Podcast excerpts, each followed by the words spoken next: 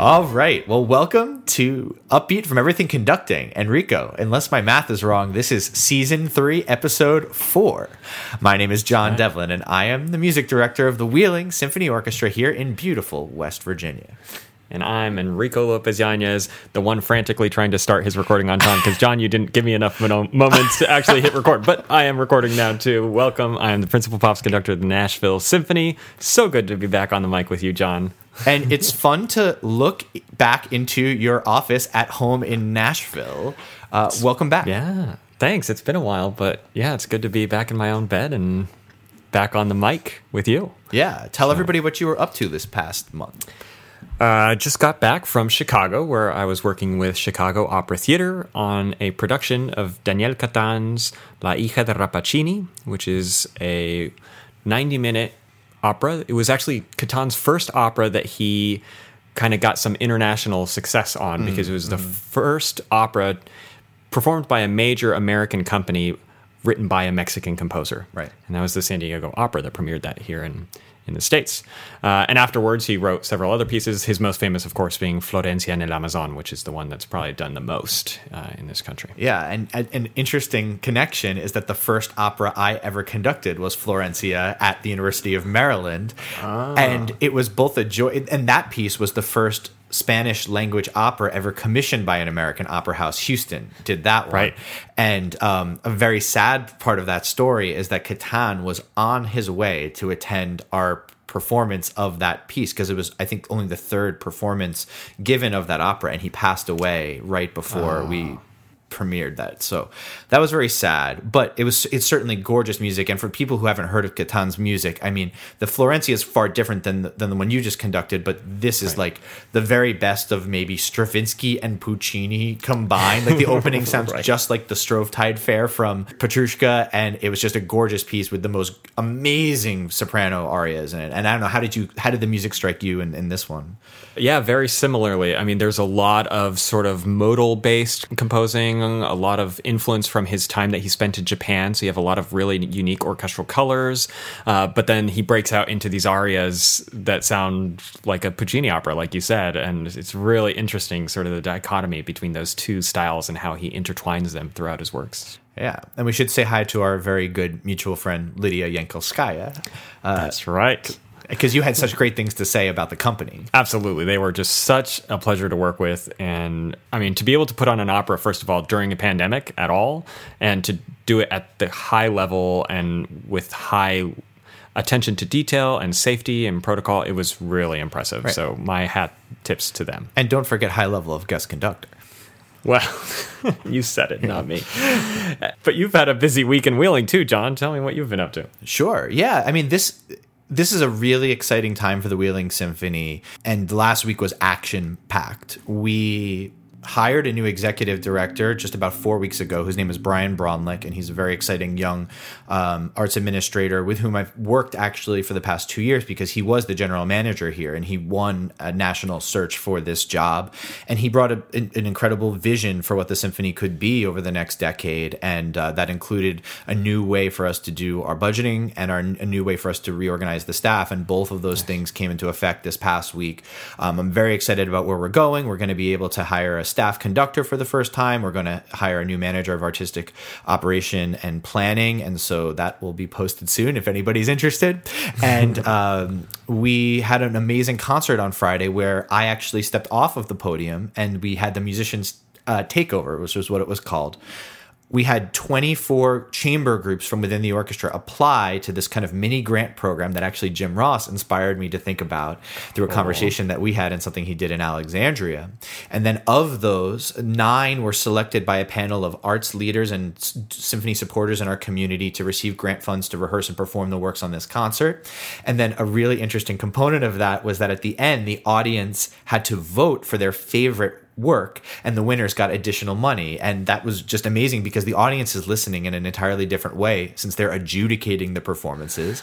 And the players had to bring the the time limit they had was 7 minutes at maximum. So imagine your players saying this is the 7 minutes of music that I believe in the most. And they all deliver that. It's really important and and we had a great time. And we also announced our season which I did as a presentation to the audience during the tabulation of the voting. So we killed that dead time with ah. something very exciting. And I'm sure in a future pod we'll talk a little bit about what our next seasons look like. So, what was the winning piece? Ah, the winning piece was Libertango by Astor Piazzolla. and interestingly, as you know, our mission is all about American music. The nine winning uh, winning, winning projects, seven of them were by living American composers. So Wow. that is what I was not on the panel. That was what the panel picked and what the players presented to us. So I think that that's a really good sign for the ethos around our organization kind of being champions for American music. Well, and it's also a Piazzolla anniversary year, so that's pretty good That's too. pretty You good too. included that. yeah, and we had Maureen Conlon Gutierrez and Rodrigo Ojeda playing Libertango, so it was really Amazing. awesome. Yeah, and it was the closing number, which might have given them a little advantage because after they played, everyone had to fill out their ballot. Ah. but hey, I, it was really spectacular, and we had pieces. We had two oboists playing rock and roll, and we had Whoa. yeah, we had all sorts of crazy stuff, and we also had the Trout Quintet, which was really nice too. Very nice. That's now that is an eclectic program, but one that I would very much want to attend. Yeah, and speaking of you know awesome performances by musicians, to, this is uh, the content of our episode is going to be centered around soloists who we get to work with on a consistent basis in both of our fields here. And one of the soloists that I'm going to actually work with here in Wheeling next season is Natasha Paremski, who will be our guest today.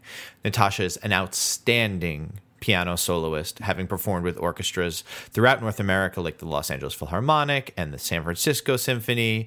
And we are really looking forward to our conversation with her, where she'll talk about what it's like to be a soloist, working with conductors, and her new role as the artistic director of the New York Piano Society. And Enrico, you want to tell everybody a little bit about what the 4 4 is going to look like today?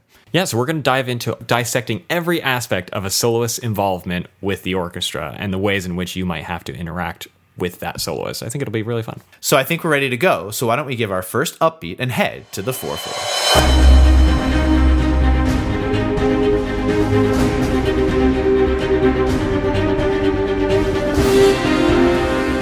Welcome to the 4 4. Well, today we're going to take our upbeat look at the topic of working with soloists. Beat one is planning your visit.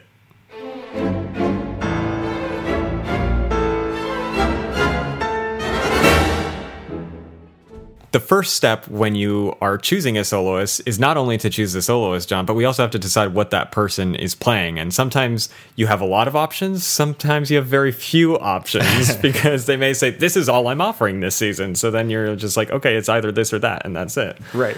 Uh, but there are certainly more considerations once it comes to uh, soloist who's maybe open to expanding or has uh, a variety of options available to them. And getting to have those discussions is one of the most fun parts i think of the process is that's where you can be really creative in the overall construction and how it fits into your season.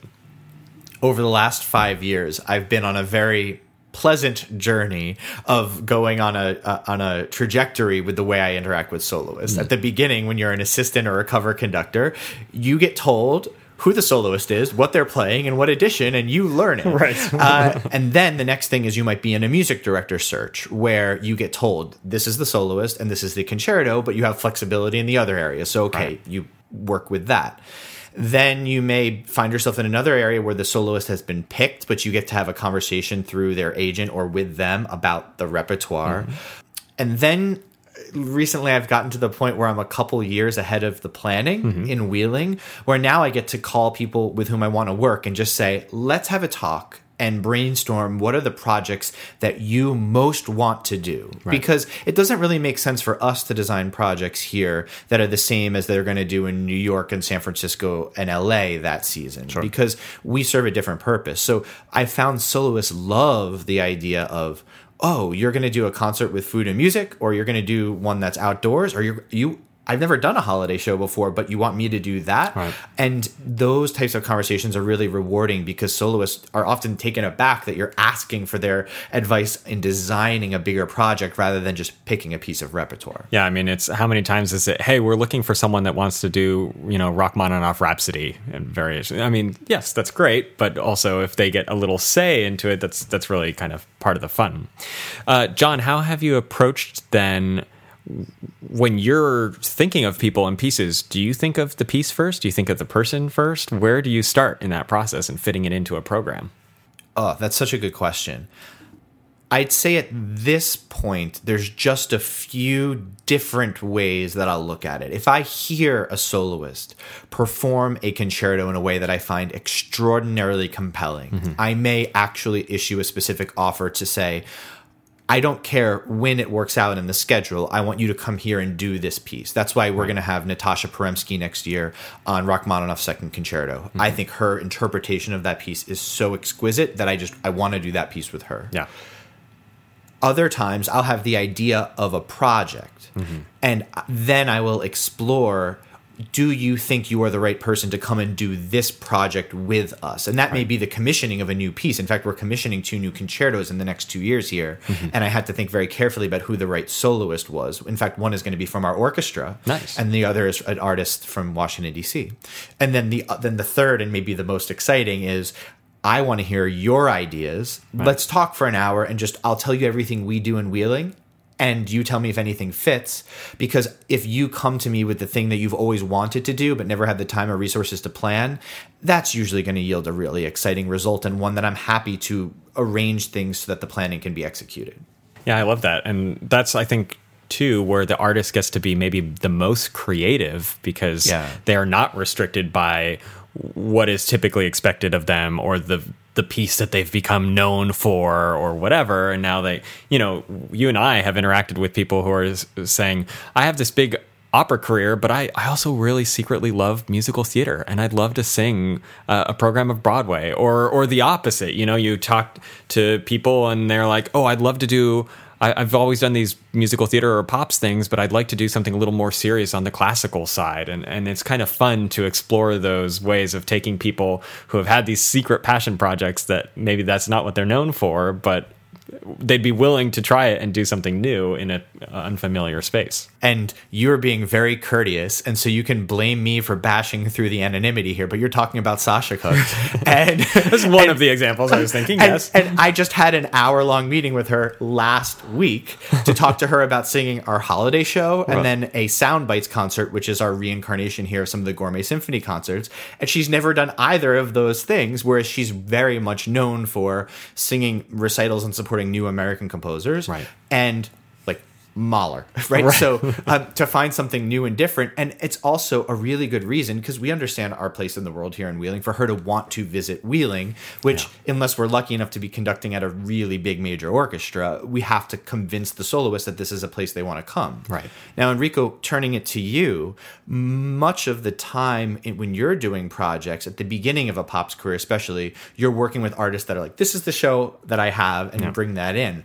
but you've also had a chance to explore some things that are at least some of them are happening for the first time with yeah. artists. You're creating shows where you might need to hire guest artists that you've written the show, mm-hmm. or you're doing premieres of things like some of the major projects with huge artists that you have coming up on your calendar. Can you talk to us about those pathways? Yeah, I mean it's it's a similar sort of evolution over time, like you said. Uh, just in the pops vein, where you start with doing a lot of packaged shows that are sort of, you know, this is a tribute to this band from the 70s. You know, it's a Beatles show or it's a, you know, 80s rock band tribute. Uh, but over time, you start to make connections with these people and it's the same conversation as with a classical artist you know you talk mm-hmm. to someone who came to do this broadway show and then you know i talk to them and i say hey actually i'm doing this disco show do you like that kind of music too? And they're like, oh my gosh, that music is so fun. Yeah, I love that. And you're like, great, because I think your voice would work really well to do music yeah. of the Bee Gees or whatever, you know. And and it's a similar kind of fun exploration of what these people are both interested in, but then have skill sets that maybe they don't get to really work and and enjoy using all the time. I think that's one of the most fun parts of it is starting to think outside of the typical uh, bubbles where most of our artists are typically expected to perform and finding the creative new ways to engage them. And, and like you said, that's a place where then you attract a new type of audience and also a new type of artist that might not otherwise come to your city or your concert halls when you're giving them something they've never done before and maybe always wanted to do. Right, because we talked in a previous episode when we discussed our, our personal branding about pigeonholing ourselves mm-hmm. and making sure that we don't let that happen in ways that we don't want it to happen. But let's be, be careful as curators and programmers that we are not doing that to artists right. ourselves because of the things that you're mentioning. And it's so easy for somebody to become known for their tribute show to X artist, and then that's the only thing they'll ever get asked to do in the industry. And right. we need to be flexible with that. And it's an incredibly fun conversation to have, as you can imagine, to sit down with an incredible artist and say, what else is on your mind? Yeah, absolutely. And then, of course, that will transition us into once we've had our projects, start the conversation about working out the details. Why don't we head to our next beat, beat number two, to discuss that further?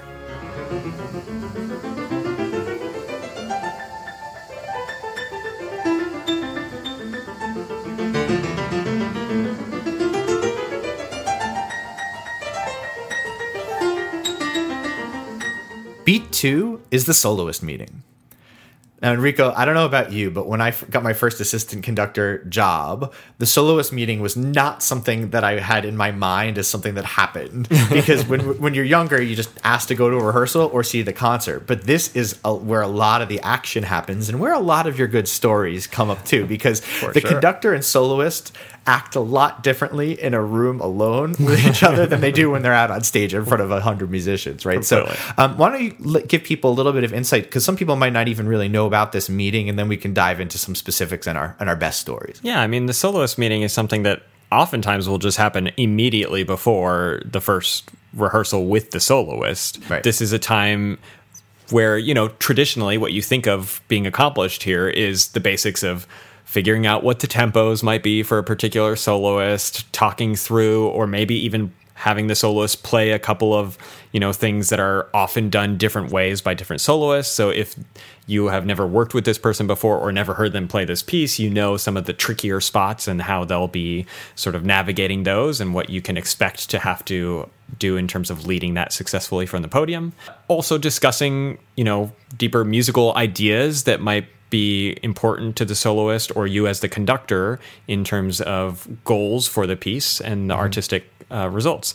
But that's, you know, the stuff that you textbooks think is going to happen. And then, of course, John, as you hinted at, there's other conversation or or lack of detail and attention given to the music and just the opportunity to actually meet and socialize with this person. Right, because you see all sorts of different things. Sometimes you see an established, esteemed maestro of 50 years experience meeting a 28 year old hotshot for the first time. Right. Or sometimes you see old friends. And, right. you know, there's different varieties. So, uh, some conductors do soloist meetings without an accompanist. They just kind of sing or hum or even just wave a pencil to the music and listen to the soloist. Typically, most concertos, maybe not a Mozart concerto, but most concertos, they'll end up playing most of the notes. Mm-hmm. Um, but how how that unfolds is different every time. My my favorite soloist meeting was because I, I covered for Christoph Eschenbach for, for two years and saw him meet with everybody because of course he's famous for his great support of young soloists. Right. And he always had a pianist mm-hmm.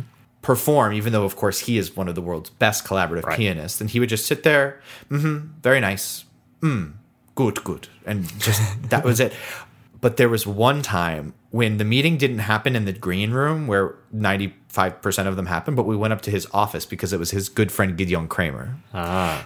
And they go back and they speak German. And I had four semesters of German, so ich spreche nur ein bisschen Deutsch, but I could get most of it. And Christoph played the, uh. the the the part to the Korngold Concerto as Gidon Kremer performed it, and it was the best hour of my life. Getting to sit there with these two old friends, chatting mostly about stories, but then diving into this rapturous music and Christoph playing the piano, mm. and it was incredible. So that's just like the type of thing that sometimes happens. So be ready to take advantage of those things as the cover or assistant conductor. Yeah. Uh, have a system for writing the things you need in your part as you go right. when you're in these meetings. And then also just a detail. I would always make sure that either at this meeting at at some point in the future. We've talked about this once before. Get their contact information if you feel comfortable doing so, because at some point in the future, you're going to need a Rolodex of soloists because you're going to have your own orchestra and you want to have these connections established. So there's all sorts of things that happen around this meeting, but those are a few of the overarching details. How about you? What approach did you take in those meetings?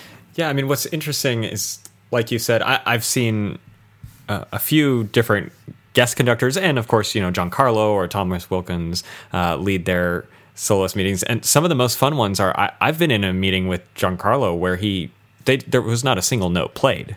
I mean, it was okay. just catching up with a friend. You know, Right. There was one second, maybe towards the end, where he was like, uh, "You know this piece. I know this piece. We're, we're good. We're good. Yeah, it'll be fine. Okay, let's go." And they just hit the stage, not having you know, other than like, "Is this tempo okay? Yeah, okay, great. Let's go." And then that was sort of it. The rest was just, "What have you been up to? Tell me about these things you're doing," and catching up with with a friend, which is really interesting to see. And to a certain extent, I think can have its musical benefits as well, where Sure. you're not overworking something, you're really just keeping it fun and fresh and, and light. You know, the other thing on the pop side that is often different Oh, is that you are often not having your soloist meeting with the soloist. You're Nope, often nope. having Where's having- the drummer? yeah, exactly. You're meeting a drummer. You're meeting a you know the music director, which is their pianist or you know their guitar or bass player, whoever's the leader of the band, and that's who you're meeting with. And then the first you know official quote unquote soloist meeting is when they walk on stage for the first time and shake your hand, and you're like, "Hi, hi, nice. Okay, great, let's do it." And that's it. You Right. know, there was Right. no time to talk about the details of the music with them, the the guest artist.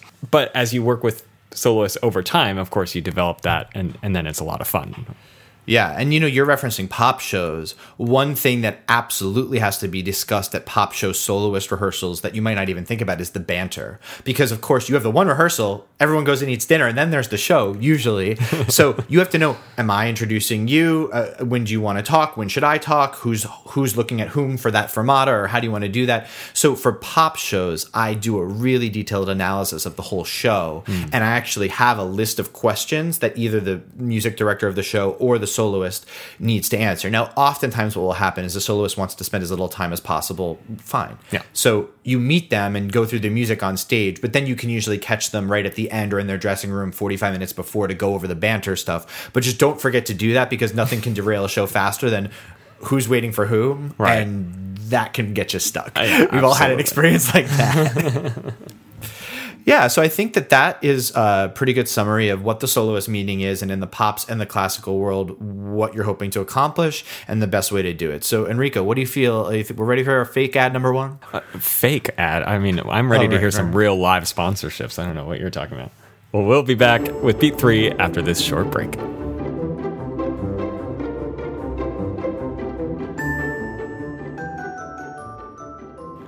Do you find that every time you talk about planning your season opening gala, only one name comes to mind as the soloist who's sure to bring in the butts and the bucks? That's Joshua Bell, of course. If we could only have him for opening night, we'd be sure to make enough money to last us the entire year. But who can afford his fee? Plus, he's never even available. Well, lucky for us and everyone else, we have your solution Bell of the Ball.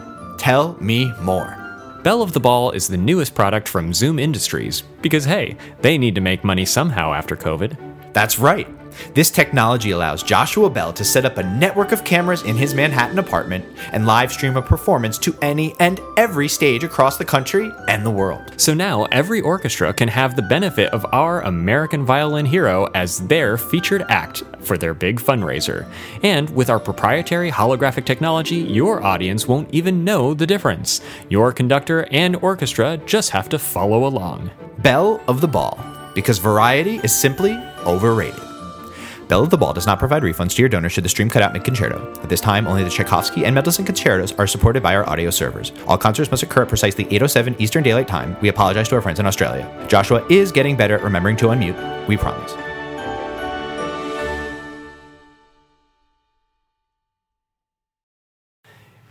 Beat 3 is feedback from the hall.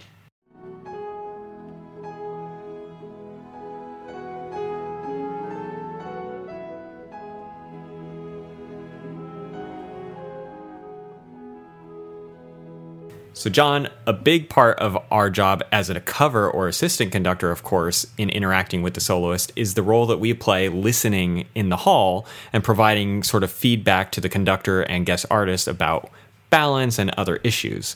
And this may seem straightforward, but of course, there's certain nuance to being successful as an assistant or cover in these kind of situations. You know, obviously, our, our primary job is not to go up and teach the soloist our musical interpretation and say, oh, you're playing that passage wrong. But there are certain right. things that they may want to hear from us.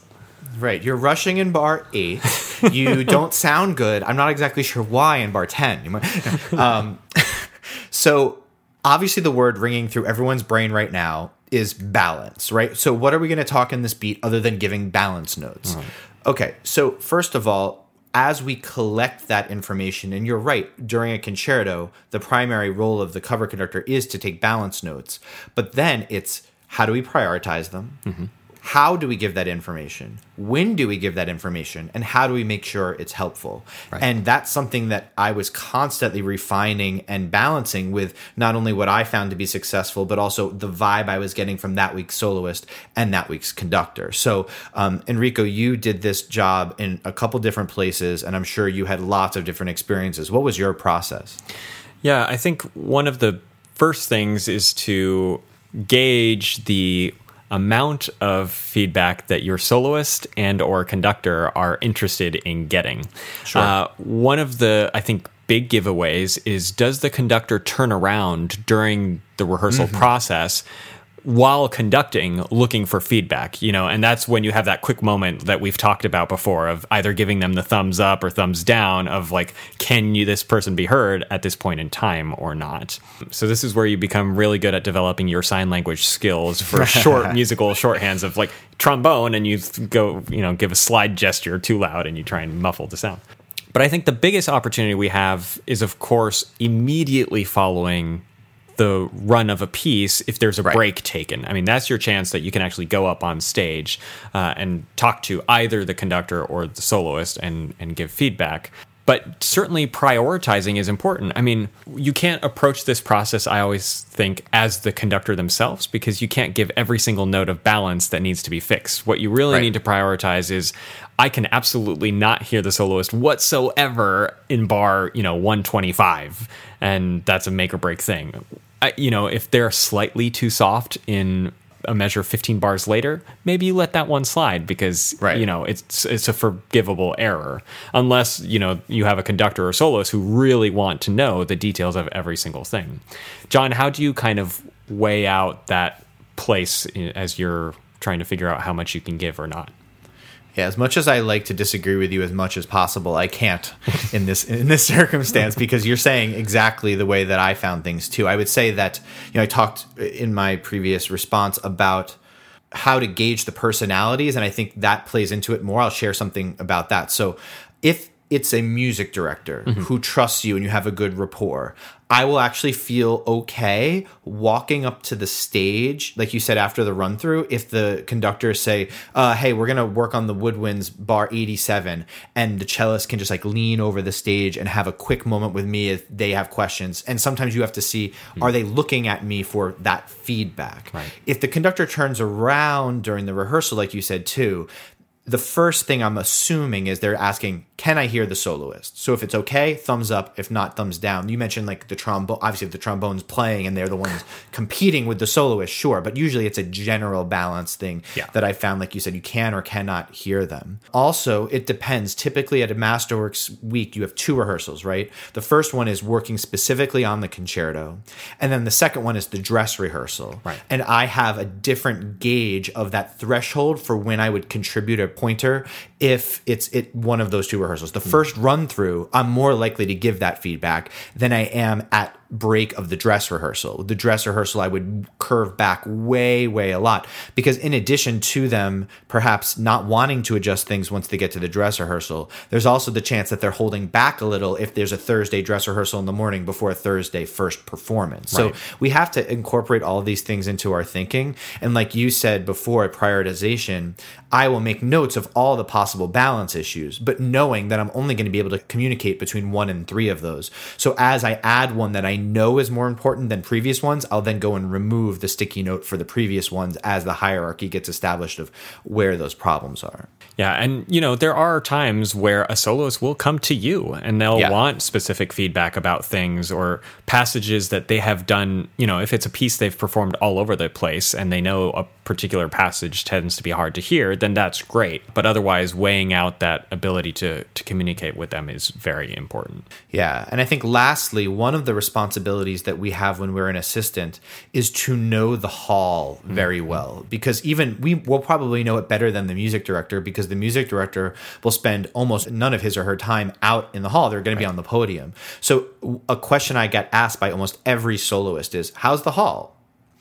there's two things that I can do. One is have my answer that must be very, very accurate about how it is to give them a sense. Because if you know that if they're playing in front of the apron and it kills the sound out in the middle of the balcony, that's a problem. Right. But also, what I do is I make sure to show the conductor and the soloist that I walk around the hall when there's a soloist performing because who knows the way they're angled or the, that particular piece of repertoire, or the fact that the cellos are on a different side this week may actually affect those things. And so I think that we actually have to demonstrate not only the effort that that involves, but actually collect that information by moving to different spaces in the hall during the first reading of the concerto. Yeah, absolutely. And especially if it's also a guest conductor who has never been in the hall, they're dealing with Yeah. all these challenges for the first time as well, and giving them that feedback is great. I think this is a really good place to wrap up Beat 3. Now we have a little bit of knowledge about what kind of feedback we can give when we're not on the podium.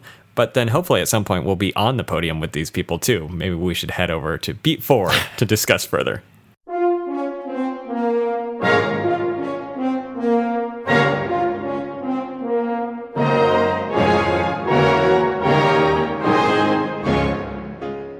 Beat four is working with a soloist on the podium. So we've talked about all the preliminary planning and rehearsing and feedback giving if we're cover conducting. What do you feel like when you're on the podium with a soloist, and what are the types of ways that your conducting stays the same and maybe changes when it's just the orchestra? That's a great question. Uh, the first thing I think is that I often have, I've thought about this a lot, especially last week in working with the opera. I often find myself operating in two modes a rehearsal mode and a performance mode. And during the rehearsal mode is where I feel more active about giving feedback and working through things and changing interpretations and things like that Sure. uh, of of specific passages. But then once we get into the actual performance, I've uh, now recently felt like, okay, now it's my job to be following everyone and just guiding and helping adjust as things start to hmm. sometimes go off course. Sure. You know, this of course happens all the time in opera. I mean, if you're rehearsing for three weeks like I was just doing, and then all of a sudden in the performance, someone comes in early, they come in late, or you know, something starts getting off course, it's not your job to then be like, well, too bad, I'm beating 4 4, you're gonna adjust to me. Like you need to problem solve in that moment and figure out how to get everyone back on board. Yeah. You know, you're not gonna teach them the singers a lesson by saying, "Well, you didn't listen. Now you're really screwed up on your aria."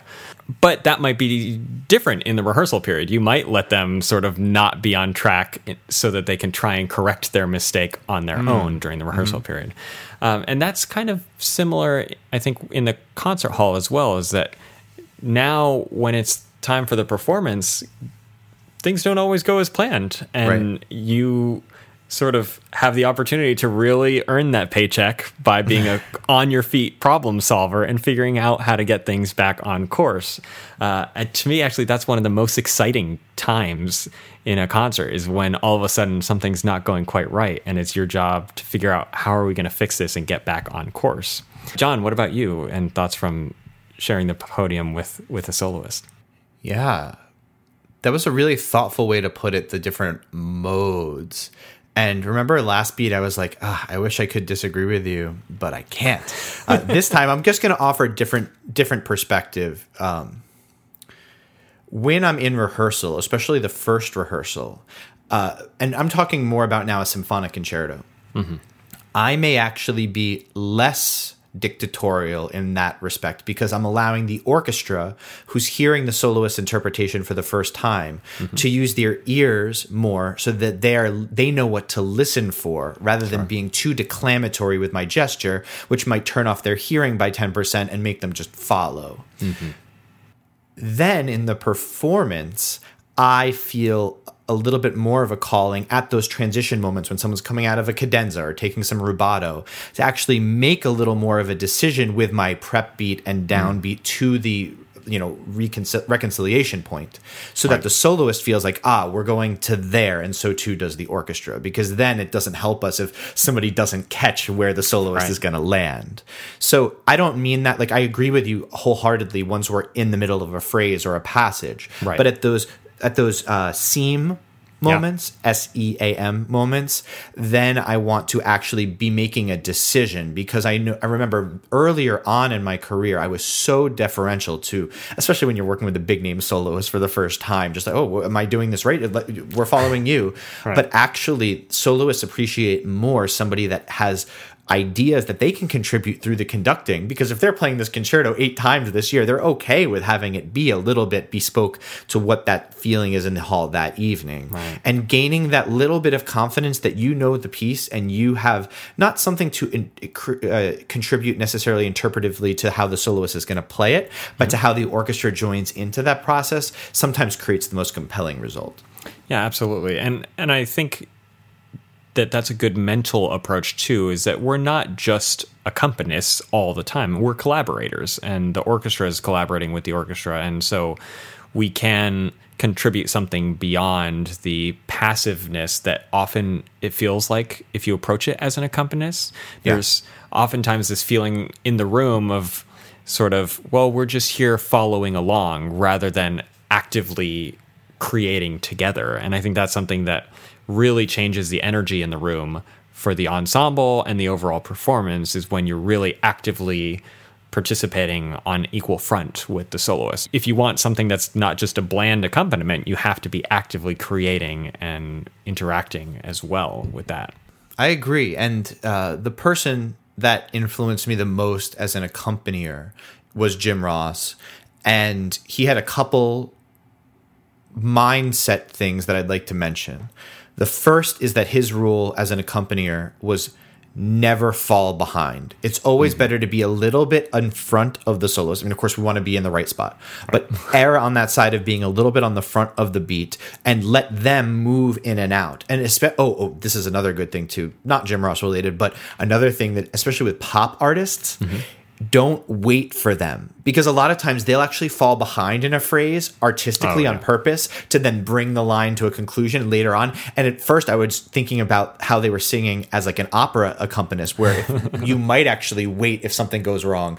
The soloists in the pops world function differently. So that's just an aside. And the other thing that Jim had was this kind of um, arsenal of gestures. He, we labeled them nudge and float. And if you think about as an accompanist that you don't you need to add a few things to you so okay if there's rubato happening you aren't controlling the rubato anymore like you are in a tchaikovsky symphony so right. how can you extend a beat but not lose the motion in your arm so that as soon as you hear a trigger which might be an inflection in a vocalist or a little bit of vibrato in a violinist or something that you can come in and still be in motion with the soloist. That's really important. Right. And then the other gesture that I encourage everyone to steal is called the nudge, where let's say the vocalist has or, or the violinist has a fermata on beat four.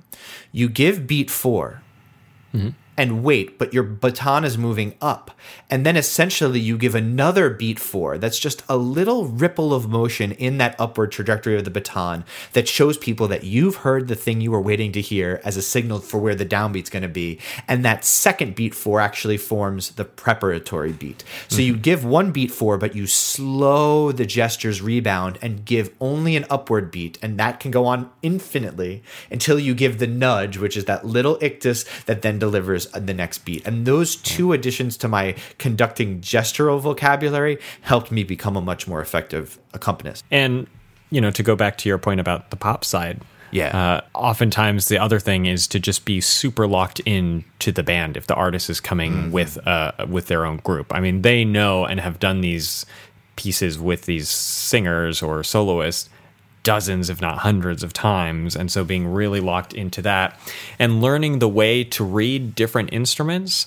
I mean, if you have a drum set, figure out, watch drummers and watch the way in which they have their own body and physicality where they give nudges and they give gestures in their sticks and their hands, much like a conductor, that allows you to read where the next chord is going to be uh, in a sustained passage or where the final note is going to land.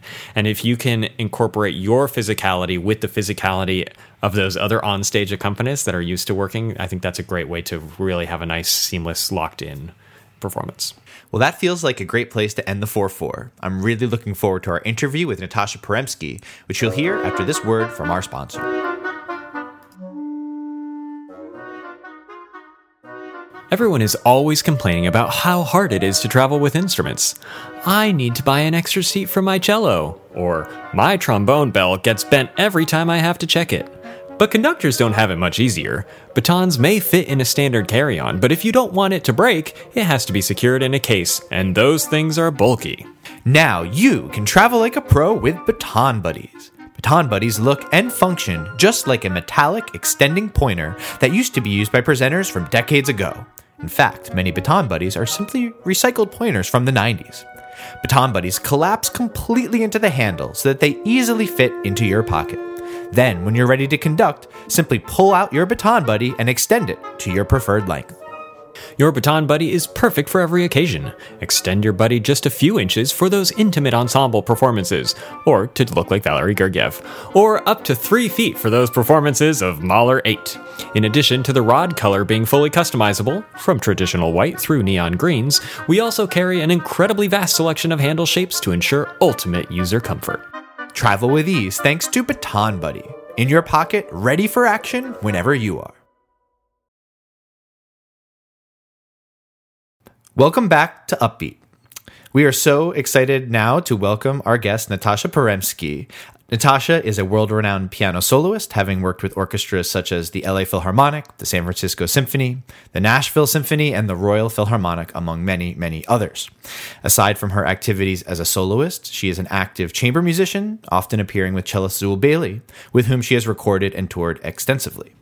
Earlier this year, she was named the artistic director of the New York Piano Society. Uh, welcome, Natasha. We're so glad to have you here on Upbeat. Thanks, John. Thanks, Enrico. Happy to be here. Join you. Yeah, we first met uh, when I was covering a concert for Rossen Milanov at the Princeton Symphony, certainly an orchestra that you have worked with many, many times in a lot of different capacities. And uh, so happy to be able to connect you here with Enrico. It's great to me. I have heard so many wonderful things, both from colleagues here at the Nashville Symphony and also previously I worked with the Omaha Symphony, and everyone uh, that I've already secretly mentioned that you would be our guest for this week has said, Oh my gosh, she's amazing. You're so lucky to have her. So I'm very excited.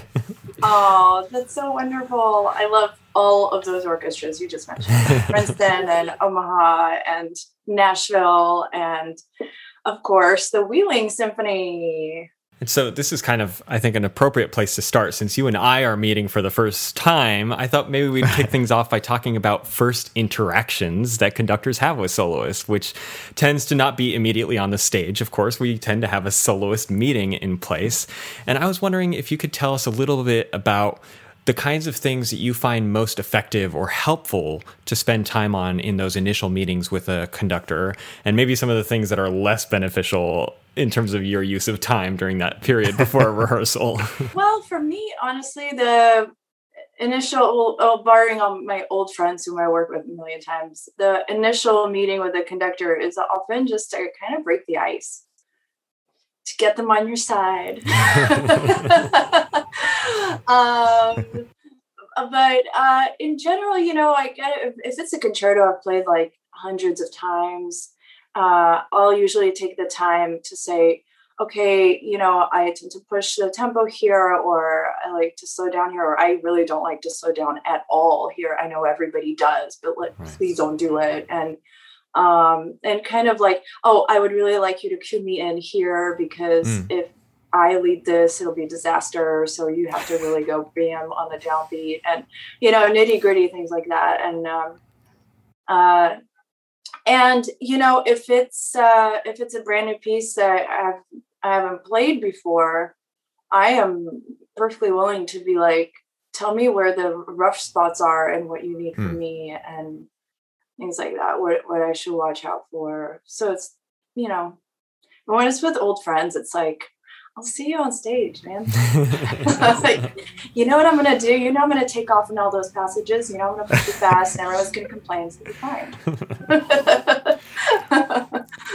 what are the types of things that you can give as advice to people who are cover conducting or acting as an assistant for a particular week that are most helpful for you as a soloist?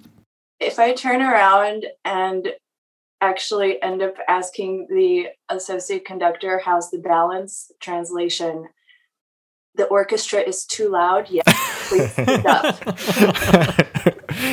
this is your turn to talk. Say it's too loud. The brass is too loud. Am I right? Yes. now, when you are working with a conductor, not an assistant conductor context on stage, in general, what are some of the things that you have found most helpful or beneficial in your interactions with conductors once you're in front of the orchestra? Pick my battles. Mm-hmm. Meaning, gosh, that's a hard one to explain. Like, there, if they're going to be like in the first rehearsal, a few things that need to be ironed out. I've learned that some things will just get ironed out in concert and by playing together again, because it's one of the things I find is that you know often the first run through honestly is actually totally fine and totally great. And like we could do a second run through and basically do the show. Mm-hmm. Some conductors love to rehearse, as others are like, okay, that was good, bye. And I'm like, okay, bye.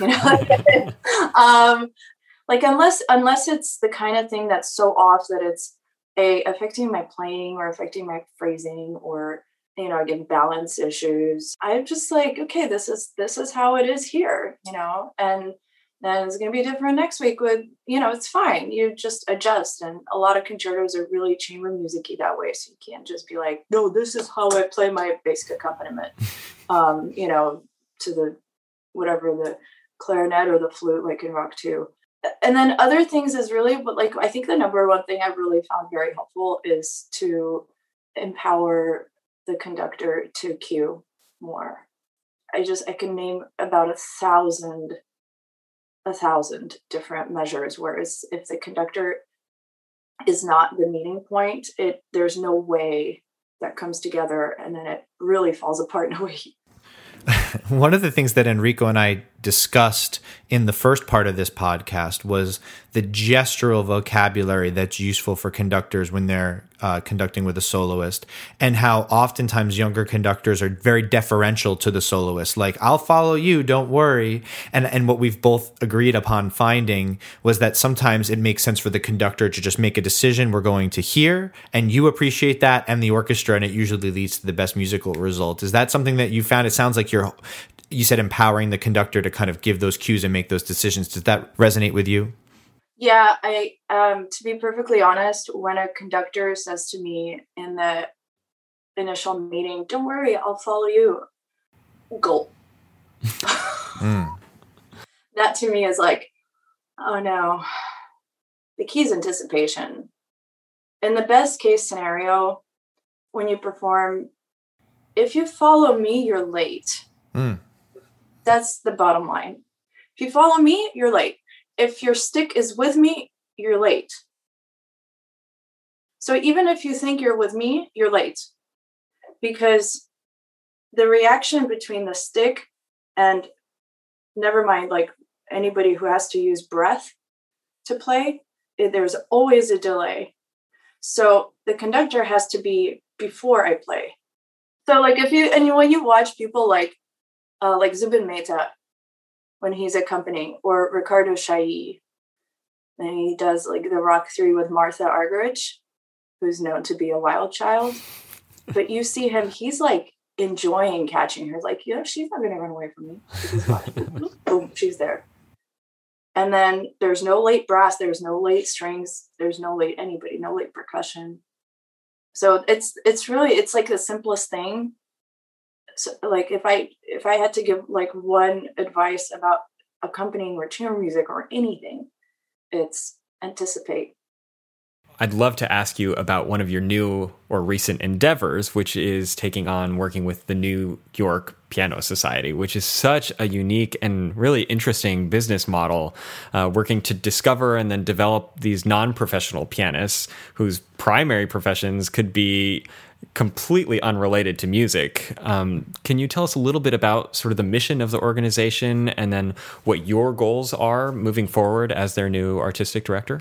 Yeah, I'm very proud of New York Piano Society. I've been part of that organization actually for a number of years as they're like performing with them and coaching them. And so when the artistic director passed away and she you know, asked every one of her final wishes was for me to take over, it was a no brainer. Yes.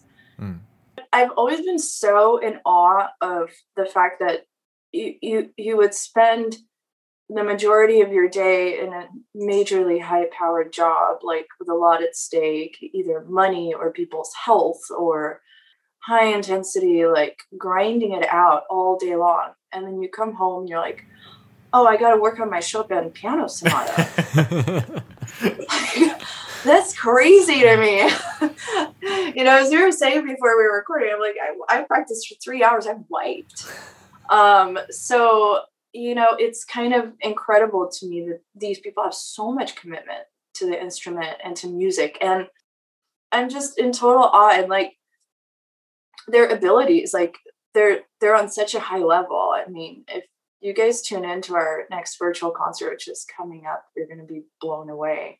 So I love being part of that because it's, I think what's really important in the mission, as you asked, is really to keep the keep that music alive in in people's um, existence, like, and not just to go to concerts, to actually make it, like, to play it, to perform it, to to understand a piece from the inside out um, you can hear a piece and love it and hear it so many times that you feel like you know it, but you'll never actually understand it until you have to break it down mm. and solve the puzzles and solve the issues. And I think it's a completely new level of depth of appreciation. When they hear a concert, they're like there there's also this empathy, you know, that builds that's it's it's hard to recreate if you just go to a lot of concerts, which is also amazing. But um, and I think uh, a lot of our family, I call them our family.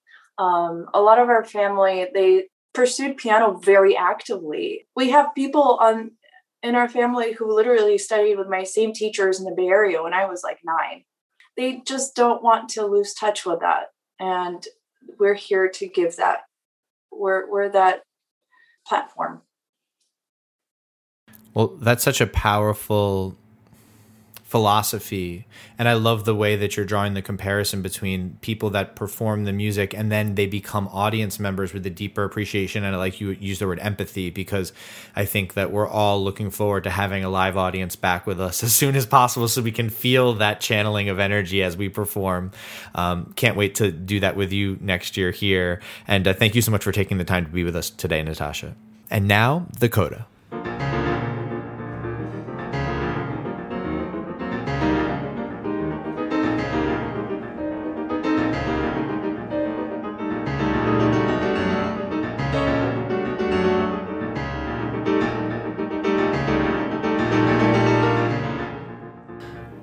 as always, John, that was so great. I learned a lot from Natasha, which is fantastic. It just goes to show that, you know, we can learn from everyone on stage, everyone involved, because even we, we learned about conducting from the soloist. You know, we, we, you'd think, oh, okay, the soloist knows about what they're doing, but the soloist also can give a lot of great feedback for conductors and, and a lot of good tips there for conductors at every stage in their career. Yeah, it was certainly an interview that was filled with advice for us because a couple of those things like I like to if I've never done a particular concerto with a particular soloist I like to run through a lot of the piece because for me it helps oh uh, you you voice it this way or I'm going to listen for the eighth notes there or whatever because you know I can't play a Rachmaninoff piano concerto on my keyboard. So it's one of the things that you know takes it from what I'm hearing in my head to actualization right, right. all very interesting. Yeah and I you know love the idea too of you know the placement of the beat physically and hmm. you know if you're with the soloist physically that means you are probably sonically behind the soloist and being able to anticipate and and for both of us, you know, having spent so much time as assistant conductors out in the hall, hearing the little comment about if I look out to the audience and I'm asking for balance, that means the orchestra is too loud. I mean, I just found that amazing. That's great. Right. There's not two options that it's okay and it's not okay. It's just whatever the soloist thinks. That's right.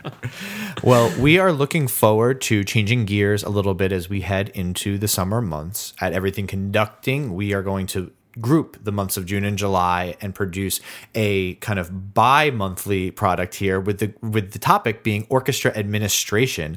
Why don't you let everybody know our plan? Of course. So uh, throughout all of the products, both articles, roundtables, and of course here on Upbeat as well, we'll be covering a vast topic area because of course the arts administration world is not just one position. So we're going to be talking to leaders from a variety of organizations, covering a variety of subjects and positions that those organizations have. And I think it'll be really, really great. We have some really great guests all around planned that will be fun to learn from, listen to, and read about.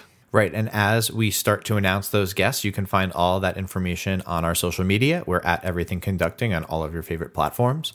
And in the meantime, please rate and review us on Spotify, Apple Podcasts, or wherever else you're listening to Upbeat. We look forward to those conversations and more, which you'll hear on our next Upbeat.